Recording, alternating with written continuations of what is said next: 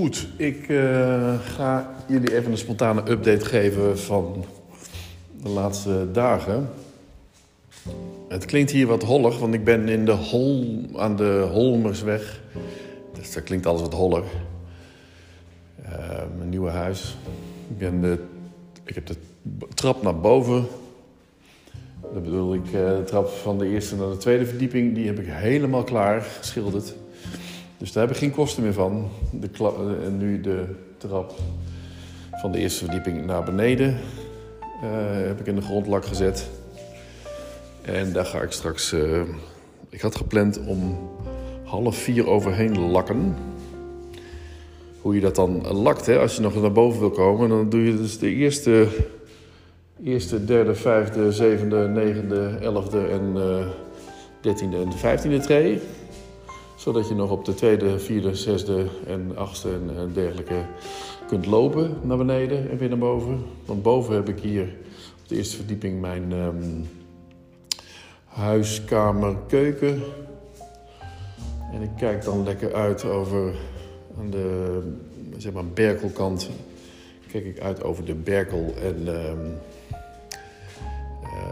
het fietspad en het wandelpad en zeg maar de Berkel Boulevard. En aan de overkant de andere huizen, waar ik nu van de andere kant op kijk in plaats van vanaf de Tramstraatkant. Dus er zit een huizenblok tussen dit huis en mijn vorige huis, of mijn huidige huis eigenlijk. Of Monique's huis zou je kunnen zeggen. En ik ben hier een beetje nu aan het wachten. Ik zit te denken van wat kan ik nou doen? Zou ik nu de blog gaan lezen, de blogpost gaan lezen van Marco Raperost? Waarom bloggen? Of zal ik zelf gaan bloggen? Of zal ik... ik dacht, nou, ik ga gewoon even een podcastje doen. Want dit is dan de eerste... Wat is het nou, de 3 juni? Of de 3 juni al. Dit is de eerste podcast in juni. Ik heb gewoon niet eerder in de auto gezeten. Ja, ik heb net een fotoshootje gehad. Een medewerker bij Julia, wat ik wel vaker doe, hier in Lochem. Maar dat is zo'n klein stukje dat ik het niet durf om daarvoor mijn eigen auto te pakken. Omdat die op de terugweg dan mogelijk niet start. En dan sta je daar weer met een lege accu. Dus heb ik Monique's auto gepakt, want Monique begeleidt de sportdag van Boris. Dus die is thuis, dus ik mocht haar auto hebben. Dan ben ik even heen en weer gesjeest en even wat dingen gehaald voor Lola, worsten voor Lola. En ik ben nog even naar de praxis geweest om wat extra verf te halen. Ik doe alles wit. Hè? Mijn wanden worden ook 9010, of een RAL 9010 zuiver wit. En de trappen ook. En het ziet er strak uit op wat zakkers daar. En wat druppels na, maar vind ik ook wel de charme hebben. Hè? Dat is misschien een mooi bruggetje, maak ik nu in één keer. Want ik denk altijd van, waar ga ik het in godsnaam over hebben? Maar dan komt het bruggetje. Imperfectie. Ik heb gisteren voor de tweede keer een podcast geluisterd van Leica Enthusiast. Leica Enthusiast. Dat is een Duitse podcast. Duitse podcast, zo praat ik. Das ist ein deutscher Podcast von Leica Enthusiast. Das ist die Leica Enthusiast Podcast. Und hij komt uit het zuiden van Duitsland, geloof ik. Een beetje tegen de Oostenrijkse of Zwitserse grens aan. En dat vind ik een aangenaam accent. Aangenaam Duits accent. Het is de Leica Enthusiast. Leica Enthusiast Podcast. Zoek maar op. Als je geïnteresseerd bent, tenminste. En ik heb nu de meest recente podcast geluisterd. Of nu, gisteren voor de tweede keer dus. Op mijn AirPods. Even kijken, hou ik er even bij. Lekker enthousiast. En hoe zoek je nou weer? Home. Yes. Ja, Leica Enthusiast Podcast, voor de podcast met Michel Birnbacher. En dit is de podcast met Thomas Gebürg. En die heb ik dan ook lekker Oh, die heb ik nu aanstaan op de Sonos, wat ook lekker is. Maar niet voor podcast. Ausführungen, die hier, ja, ich finde, sehr emotional zwischendurch waren. Das ist eine tolle Sache. Okay. Gibt es Momente, wo du sagst, oder vielleicht noch älter und... Hij heeft die gast, die dus heeft, Thomas Gebürg, die zegt toch goede dingen. En die is helemaal in zijn element, die is helemaal zichzelf. Die lacht om de vraag hoeveel die zijn M9-sensor schoonmaakt. Want dat is bij de M9 echt nodig. Ja, hij zegt, ik heb nog nooit in mijn leven een sensor schoongemaakt. Ik heb niemals een sensor gekleend of fertig gemaakt. Niemals. Die zo zijn. Ook hij is van Canon naar Leica gegaan. En dat vindt dan de podcastmaker opmerkelijk. Want hij is dan via YouTube gevonden ook. En daardoor komt hij in de podcast. En die heeft gewoon een goed verhaal. En vooral wat mij is bijgebleven is dat die Leica's... En vooral die M-series, dat die je dan volgens mij ook gewoon manueel moet focussen. Wat ik de laatste ook steeds meer doe. Dat valt me prima, manueel focussen. En ook, bedoel ik met de Sony dus, manueel focussen. Bij bepaalde evenementen en zo. Dan ben je dus niet meer afhankelijk van je autofocus die kan verspringen en die niet de goede ogen pakt. Hè? Dus heel vaak is het toch gokken, of pakt hij hem wel of pakt hij hem niet. En heeft hij eenmaal degene die je op de ogen wil pakken, dan druk je af. Maar dan met manueel focuseren en iemand beweegt niet bijvoorbeeld... Dan, weet je, dan kun je kijken of iemand... Dus echt op het oog ga je kijken of iemand scherp is. En beweegt hij dan niet en er komt iets voorlangs of zo... Dan weet je dat hij in focus blijft. En dat de voorgrond ervoor zorgt dat het beeld dan spannend wordt. Hè? Dus of ja, eigenlijk dat... Wanneer had ik dat toch met...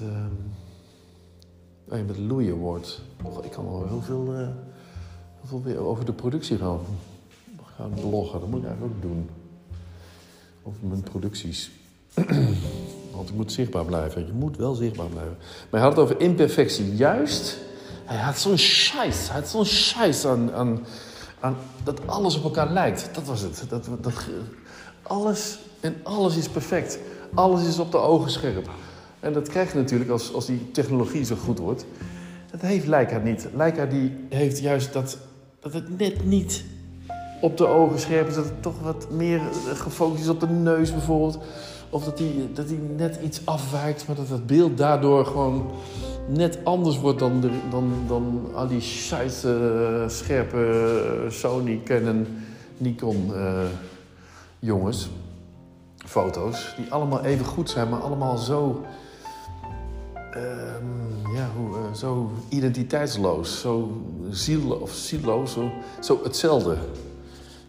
En hij gaat dan echt... hij hemelt dus Leica en zijn Leica M... Hij heeft geen M10 trouwens, M9. En een Q1 heeft hij, is gewoon een Q. En hij zou er heel graag toch wel de Q2 willen. En denk van, oh jezus man, ik heb gewoon die Q2. En ik zie ook dat... die Q2 gebruik ik ontzettend veel. Ik heb hem weinig gebruikt bij de keidagen natuurlijk. Want er zijn wel momenten dat je beter geen Leica kunt hebben. En dat is onder andere... Nou ja, had gekund. Als ik gewoon niet anders kon, dan zou daar waarschijnlijk ook wel weer wat moois uit rollen. Maar wat wil ik zeggen? Als je... even kijken, ik ben even dat uitgebreid. Podcast. Imperfectie, die imperfectie van... ik ben even kwijt wat ik wilde zeggen, maar shit. Ik voor mezelf of niet? Nou ja. Maakt niet uit. Jawel, ja, scheiß. Even kijken of die das hier zegt. Da kannst du drauf war. Und ich weiß noch, das erste Bild, das ich gemacht habe, war bei mir aus dem Studio, aus dem Fenster raus. Und ich habe dieses Bild gemacht, da drauf geguckt und war so, wow. So diese Kamera hatte zu dem Zeitpunkt irgendwie schon 10 Jahre auf dem Buckel, aber alles, was diese Kamera produziert hat, hat mich komplett aus den Schuhen gelupft. Ich habe einfach neu gelernt zu fotografieren. Ich habe gespürt, wie sehr mich jeder Klick befreit, wie sehr er mich befreit von dieser überschärften digitalen Scheiße, die ich permanent um mich rum hatte. Irgendwie Sigma-Art-Objektive, die wunderbar zeichnen, die tolle Arbeitsgeräte sind, aber jeder produziert den gleichen Scheiß. Und das war einfach was mich satt gemacht hat, satt und müde.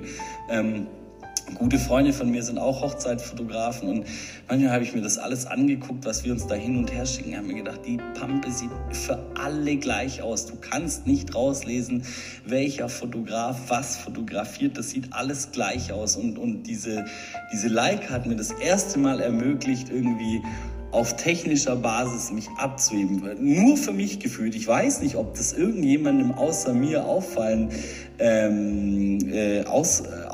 ist, aber es war einfach was anderes und ich habe mich das erste Mal sehr wohl gefühlt. Ich habe diese Bilder angeguckt und diesen Charme dieser Kamera oder der Objektive, ich kann es dir nicht mal sagen, an was es liegt. Ist es das Auslösegeräusch, wie sie in der Hand liegt, oder ist es einfach wie die Objektive? Ich kann es dir nicht sagen, keine Ahnung.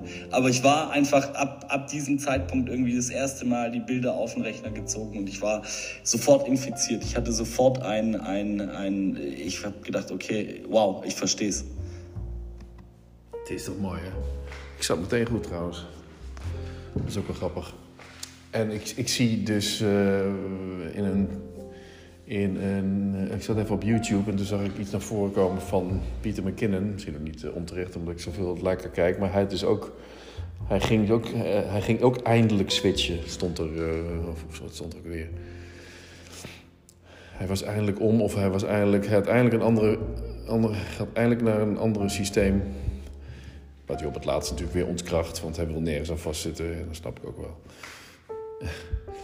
Even kijken, bibliotheek, geschiedenis.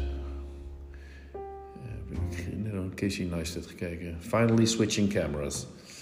Wat zegt hij op het laatst? Nice to just step outside my comfort zone and try something entirely new. I'm standing out there. Oh, heerlijk hè? Reclame, heerlijk.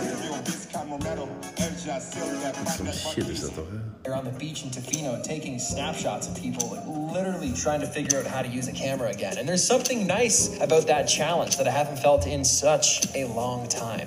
It's the same feeling that back when I used to do a ton of magic. You do magic for so long, you're a magician. The tricks don't really fool you anymore. When someone's performing for you, you kind of just see everything that's happening behind the scenes. Even if you don't see it, you know the moves that were being done. So once in a while, when you do get fooled and you feel like a kid again, experiencing magic, like when you first got into it, that's refreshing. And I feel like this has done the kind of the same thing for me, but for photography. So this video I wanted to make to kind of share my inspiration with trying something new. Maybe it's a technique, maybe it's a lens, maybe it's an entire new system, maybe it's just going somewhere different. I don't know, but stepping outside the comfort zone and away from what I'm just so good at and comfortable with made me reappreciate and refocus my goals in photography to start trying new stuff, and I'm grateful for that. So are you switching brands? Peter, he's gone, he's like no, it's just a camera. It's a tool, and it's making me see things differently. That's it. I'm excited. Life is good. Dus dat vond ik ook wel even grappig. Hij heeft nu de Q2, hij heeft wel een volledig clean Q2, dus dat nergens een rood merkje van Leica. En nergens branding, ook geen ingegraveerde Leica Q2 bovenop. Ja, voor mij is dat ook een beetje overdreven. Waarom je dat nou niet per se niet wil. Ik heb een Leica Q2 bovenop staan aan de achterkant. Leica camera Wetzlar Germany. Wetzlar, daar zijn we ook doorheen gereden. Vorig jaar of zo. Of langs gereden. Ik denk, hé, Wetzlar zit hier dus. Oh ja, volgens mij toen naar Frankfurt ging laat. Maar wat me ook... ja, ik ben wel traag van begrip. Wat me ook in één keer Wat ook in één keer in me opkwam, is dat Leica natuurlijk van Leitz. Dat is de man die het ontdekt heeft, Leitz. Dat Leitz heeft gewoon Leica genoemd naar Leitz-camera. Leica, Leitz-camera. Ja, daar kwam ik zelf achter. Of ik neem aan dat het zo is. En het is natuurlijk logisch en dat weet iedereen eigenlijk. Ja, ik kwam er in één keer achter van, oh ja, natuurlijk. Daar komt Leica, de naam Leica vandaan. Ik zal eens kijken of het inderdaad zo is. Want ik zeg het nou wel. Leica camera blog. Ik ben benieuwd of Monique nog zo komt. Als hij nog even langs komt. Leica wiki. Wikipedia.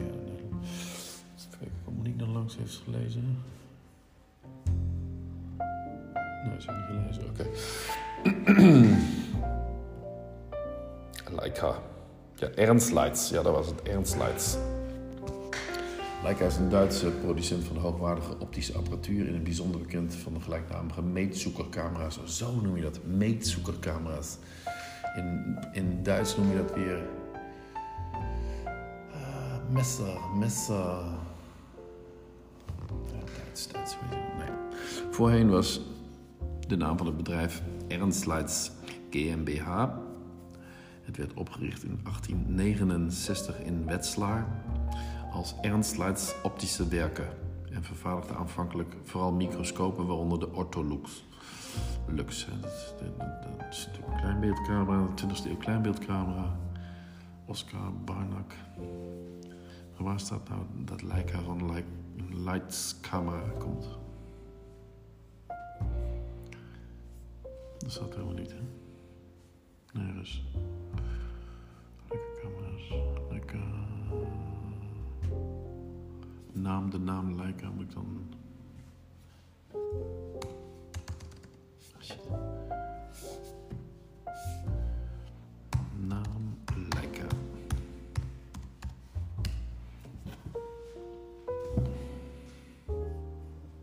Voorheen was de naam op het bedrijf, ja, oké. Leica, naambetekenis en oorsprong.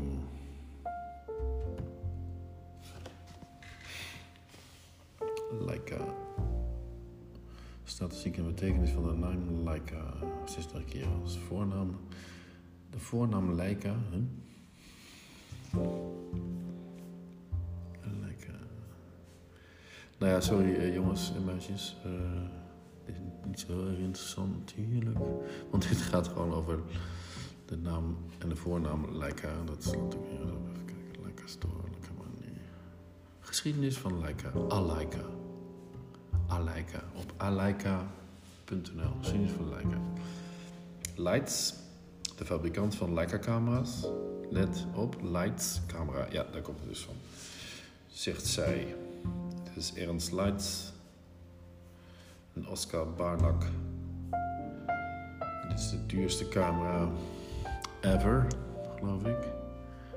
De Oer-Leica. 70 kilometer, ja, 70 kilometer noorden van Frankfurt. Ja, ik ben dus langs gekomen toen ik naar Frankfurt ging. Oh, wat... Oh man, dit is het gek. Ja, het Leica heeft zo'n...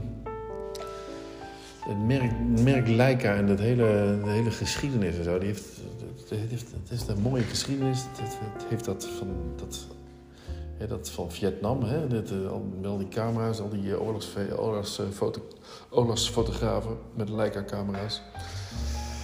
Ja, die sfeer en onze donkey bag, zo'n Leica-camera. Ik vind dat lekker. En als die kwaliteit dan ook nog eens een keer superieur is... maar de prijs wel heel erg aan de hoge kant... dan wordt het voor mij heel erg leuk en interessant. Alleen is het, dan komt er dus een soort hunkering. En die hunkering die hebben meer mensen die graag een Leica zouden willen. Of zouden willen, die dan ook met tweedehands beginnen of zo. Of met, ja, ik weet niet, dat M-systeem, dat gaat er niet worden. Dus dat meetzoeken, dat ben ik niet gewend. Ik ben heel erg gewend met de automatische focus te werken. En bij de Leica Q2 is dat ook een beetje lastig toch wel. Je bent toch heel erg beetje focusboxje naar links en naar rechts aan het switchen. En dan heb je het scherp en dan is het ook mega scherp. En je hoort dan ook van fotografen dat ze... Of je hoort dan dat fotografen hem dan op F8 hebben staan. Altijd op F8 als ze straatfotografie gaan doen. En het is ook wel grappig hè, dat ze dan zo alles zo maximaal, nee niet maximaal scherp, maar zoveel mogelijk scherp willen kunnen krijgen. Dat ze niet hoeven te zoeken naar de focus. Dus dat ze gewoon denken van oké, hij staat op F8. Nou ja, hij staat op een gangbare 5 meter of zo. En dan is alles binnen die 5 meter of om die 5 meter heen met F8 is gewoon scherp. Dus ik zit gewoon goed. Dat is de afstand die ik wil hebben. En dan doe ik het met mijn hand. En dan ga ik gewoon momenten pakken op straat. En, ja, en dan met F8. Ja, terwijl ik eerst dacht van ja, je moet gewoon... Vroeger dacht ik van je moet zo open mogelijk fotograferen. Maar dat is echt onzin. Dus niet op 1 punt, want ik had zo'n 85 mm 1.2 van Canon. Die had ik bijna altijd op 1.2 staan, want die gaf dat zachte naast die scherpte. En dat vinden wij mooi. Dus dat heb ik er altijd op, of heel vaak opgedaan. Totdat ik erachter kwam van ja, maar dit is helemaal niet wat we altijd willen. Dus bij portretten zet je hem op f4 of op f5.6. Ja, dat laatste hoorde ik dat iemand zeggen, dat ben ik toen ook gaan uitproberen. De magic number of het scherpste, het meest scherpe punt is f5.6. En trouwens over dat geneuzel heeft die gast bij die Leica podcast dat ook. Want dat pixelen, daar heeft hij zo'n vreselijke hekel aan. En dat niet alles scherp is, ja, dat is juist, die imperfectie is juist, die hoort erbij. Die hoort ook, die hoort bij zijn levensfilosofie, min of meer. Hè? Ik ben ook natuurlijk, ik ben meer geïnteresseerd in mensen die imperfect zijn, die dingetjes hebben. Zoals bij mij, ik heb van die flaphoortjes, ja, dat hoort bij mij, daar ga ik niks aan doen. Hè? Ik ga niet corrigeren of zo. Dat hoort bij mij. En andere mensen die hebben weer een grotere neus dan andere mensen. En die zijn daardoor niet zoals... of niet perfect. En dat maakt het alleen maar aantrekkelijk. Vind ik. En die imperfectie... Over imperfectie ga ik het nog eens een keer... De charme van imperfectie. Of zoiets. De charme van imperfectie. En hoe zo'n kleine Leica-camera... Zoals die Q2 met zijn 43 megapixels. En zo'n fotobestand wordt dan, zag ik nu gisteren... Ik dacht, het fotobestand zal dan toch ook wel 43 MB zijn. Net zoals die bij de A7R4 61 megapixels dan 61 MB is. Dat was gewoon zo. Maar in dit geval verdubbelt hij het aantal MB's... In relatie tot die 43 megapixels. Dus 43 megapixels wordt in één keer 86 mega MB. En dat is natuurlijk wel... Dat zag ik in één keer op mijn... Toen ik wilde wat gaan opfrissen, wat dingen gaan weggooien. Ik dacht van, jeetje, die DMG's van Leica, die zijn 83 MB... Daar moet ik wat meer van weggooien, want dat is toch die opslag. Ik heb bijna weer een 5 terabyte vol. Kijk, waar zit die nou? Oh, die heb ik niet bij me. Oh, die heb ik thuis liggen. Die 5 terabyte en die heb ik uit mijn hoofd nog maar 1,7 terabyte kan er nog maar op. Ik denk, waar ligt dat dan aan? Of vaak is het Final Cut Pro. Daar heb je een video afgeleverd en dan die video is dan betaald. En eigenlijk, tenminste ik ben er dan wel van om dan alles behalve de bestanden weg te gooien. En vooral die Final Cut Pro, ja wat is dat, Final Cut Pro bestand, om dat weg te gooien. Want heel vaak is dat dan bij mij in mijn geval 387 gigabyte. Dan denk ik 387 gigabyte voor zo'n Final Cut Pro. Hup, weg ermee, maar je gooit geen beeld weg. Je bent geen beeld kwijt, maar je bent gewoon het programma of je hele montage ben je kwijt. Nou ja, die montage, die verwacht je niet nog een keer te doen. Of die montage, ja, soms gebeurt het wel eens dat we toch nog een aanpassing willen of iets kleiner willen. Of heb je nog, of zou je nog een langere versie? Denk van, oh shit, dit heb ik weggegooid, denk ik.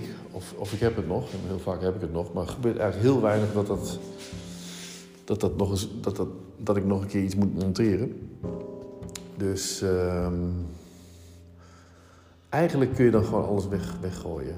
Gewoon niet alles weggooien, dus niet de rauwe bestanden weggooien, maar de Final Cut Pro bestand. En dat scheelt zoveel in je opslag.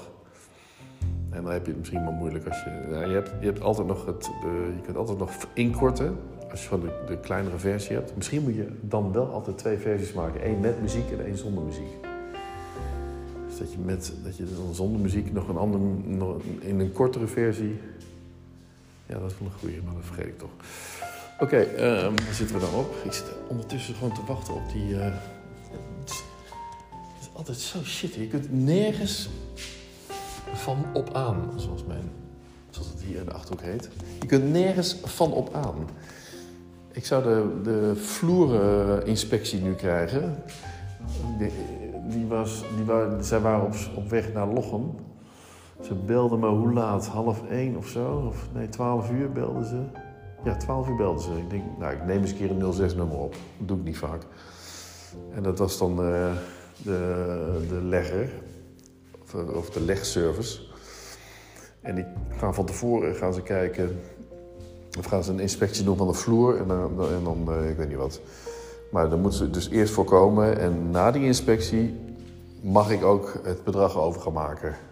En dan heb ik nog helemaal geen vloer. Hè? Dan ben ik alleen mijn geld kwijt. En dat is dan in totaal €7.000. Dan moet je maar vertrouwen dat het goed gaat. Dat het bedrijf niet failliet gaat. Maar goed, daar ga ik er maar vanuit. En dan gaan ze hem leggen. En dan gaan ze hem dus brengen eerst. En dan moet hij acclimatiseren. En dan wordt hij na 2 dagen dan gelegd. En dat zal wel binnen een dag gaan, denk ik. Maar nu moet hij dus eerst nog een inspectie doen. Dus ja, binnen nu en 2 uur. Nou, dat is dus nu 1,5 uur geleden dat het die 2 uur vol is gelopen. Dus ik zit nu weer... Gelukkig heb ik wel gewoon de trap gedaan. Want ik dacht van ja, dan moeten ze weer naar boven. En dan moet ik... Die trap, daar moet ik maar even niet aankomen. Maar ik dacht, ja, ik ga hem nu gewoon ook lakken, want je weet nooit. Het zal wel langer duren en inderdaad, het duurt langer. Nu heb ik die trap, zeg maar, vanochtend om 1 treden ga je dus naar beneden lakken. Je slaat een trede over, hè? Oh, dat heb ik net uitgelegd. Ja, sorry. En dan ga je daarna naar een... na een uur, en dan kon ik mooi even een uurtje die shoot doen. En dit heb ik trouwens niet opgeslagen. Die heb ik thuis natuurlijk. En toen ik met de shoot klaar was, even naar de praxis, even naar Van Aalst voor de worsten. Niks opgenomen, Henrike, helaas, bij Van Aalst. Dat was wel heel erg druk trouwens. En toen ben ik dus met de andere... even treden bezig gegaan, of de oneven treden, de even treden. En die zijn nu dus ook in de grondlak gezet. Ik moet nog wel alle andere dingen... nee, ik doe niks meer in de grondlak. Klaar. Grondlak is volgens mij ook helemaal niet nodig, want ik heb heel veel dingen in die trap hier naar boven. Dat heb ik helemaal niet in de grondlak gezet. Ik heb alleen de treden in de grondlak gezet. En dat ziet er allemaal perfect uit, dus je kunt er gewoon... weet je dat ook weer. Met een beetje schuren, want dat heb ik wel overal goed gedaan. En ik heb hier wel geplamuurd, dus dit is allemaal goed strak. Ah, er zitten wel dingetjes, maar als je kijkt hoe onze trap er aan de Tramstraat uitziet... Ja, daar klaagt ook niemand over. Dan is het toch wel prima. Ja, maar even kitten. Even de nader kitten. Dat kan altijd nog. Ik heb niet zo'n zin in eigenlijk. En ik stoor me er ook niet aan. Dus mijn vader komt al langs en die ziet dat. En het eerste wat hij zegt is natuurlijk wat er niet perfect is. De imperfectie. Dat zijn die naden. Laat die imperfectie gewoon lekker zitten. honingnaden laten zitten. Dat is helemaal geen probleem. Dat moet wel helemaal weer volgekit worden. Ik heb wel kit nu. Ik heb ook zo'n kitpistool nu. Dat heb ik in eerste instantie niet. Ik wilde gaan kitten. Dus ik denk, oh ja, ik moet wel zo'n pistool hebben die het naar buiten perst. Ja, die had ik dus niet bij me. Oké, dan kon ik weer niet kitten. Dus dat is eigenlijk de reden dat trap niet gekit is. Dat kan ik nu dus wel doen, maar daar heb ik helemaal geen zin in. Ik zit niet te wachten op die vloerman. En ik ga er maar een eind aan breien. Leuk dat jullie zo lang hebben geluisterd, of niet. Dit was een korte 30 minuten update van de afgelopen 3 dagen. Wat ga ik nu doen? Ik word echt serieus met... Ik ben trouwens een keer 2 dagen geleden... Precies op 1 juni werd ik wakker met een idee over... Ja, ik wilde echt meteen ook beginnen. Tussen 5 en 6 werd ik wakker. Of tussen 6 en 7 heb ik een uur echt de beste ideeën gehad over Sally-blog. Echt. En vervolgens ga je de dag in. En dan ben ik s'avonds achter van... Oh ja, vanochtend had ik die goede idee over Sally-blog. Ik heb niks opgeschreven. Ik weet nog wel ongeveer wat ik wilde. Maar ik moest ook daarin ben ik dicht bij mezelf en bij mijn eigen interesses gebleven. Van wat zou ik nou zelf graag willen lezen op Sally-blog? En wat zou ik nou zelf graag willen schrijven of laten schrijven door anderen? Ik heb dat toen een keer met hashtag mijn lens gedaan. Of zo heb ik mensen gevraagd. Een beetje op dezelfde manier als mijn moment. Om een eigen verhaal te schrijven over hun mooiste lens. Of hun belangrijkste lens. Nou, daar kreeg ik echt heel enthousiast heel veel reactie op. Dus dat wilden mensen heel graag delen. Dus ik dacht, nu kan ik dat op dezelfde manier ook gaan doen met camera's. En wat is je favoriete camera? Of welke camera heb je nu? Of gewoon 1 vraag beantwoorden en daar dan weer een blogpost aan van maken. En met dan die lens erbij of die camera erbij of met linkjes en zo. En de foto van degene zelf met die lens in zijn hand. En die foto is dan gemaakt door iemand met hem op de foto. En, nou, ik had allemaal ideeën en leuk. Dus dat wilde ik,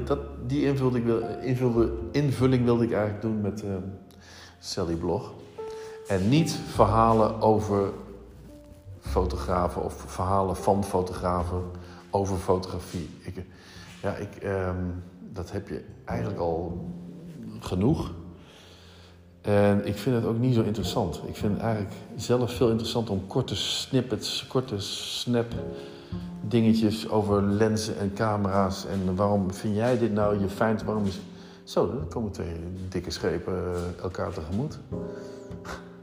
Dat is wel gaaf, hè? Dat zie je dan hier. Maar het zal wel goed gaan. Echt een enorm schip van links en dan zie ik in één keer aan de andere kant een schip van rechts komen. Oh, dat gaat smooth langs elkaar heen. Ja, het is best druk op het Twente-kanaal. Daar kijk ik nu op uit vanaf de eerste verdieping. Daar heb ik mijn tuin hier zo voor. Dan heb ik het koelsysteem van de Aldi aan de achterkant. En er zit dus tussen dat koelsysteem, of tussen de achterkant van de Aldi en de zijkant van te koppelen, zit een 10 meter of zo. Hé, er zijn andere bewoners. 10 meter tussen en daar kijk ik precies tussendoor. En er komt nu een groot schip. Komt nu langs varen.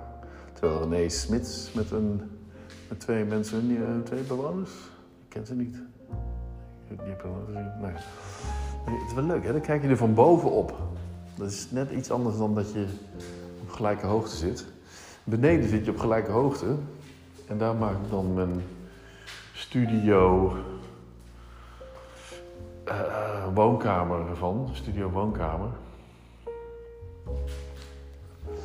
En ik kwam gisteren dus met Monique ook achter dat het eigenlijk best wel een grote ruimte is. Groter dan mijn studio nu, mijn kantoor nu. En daar heb ik ook wel zin in. Hè, dus ik heb overal gewoon wel lekker zin in. En Monique vindt het ook hartstikke leuk. Dus jongens, het komt allemaal goed. Joejoe.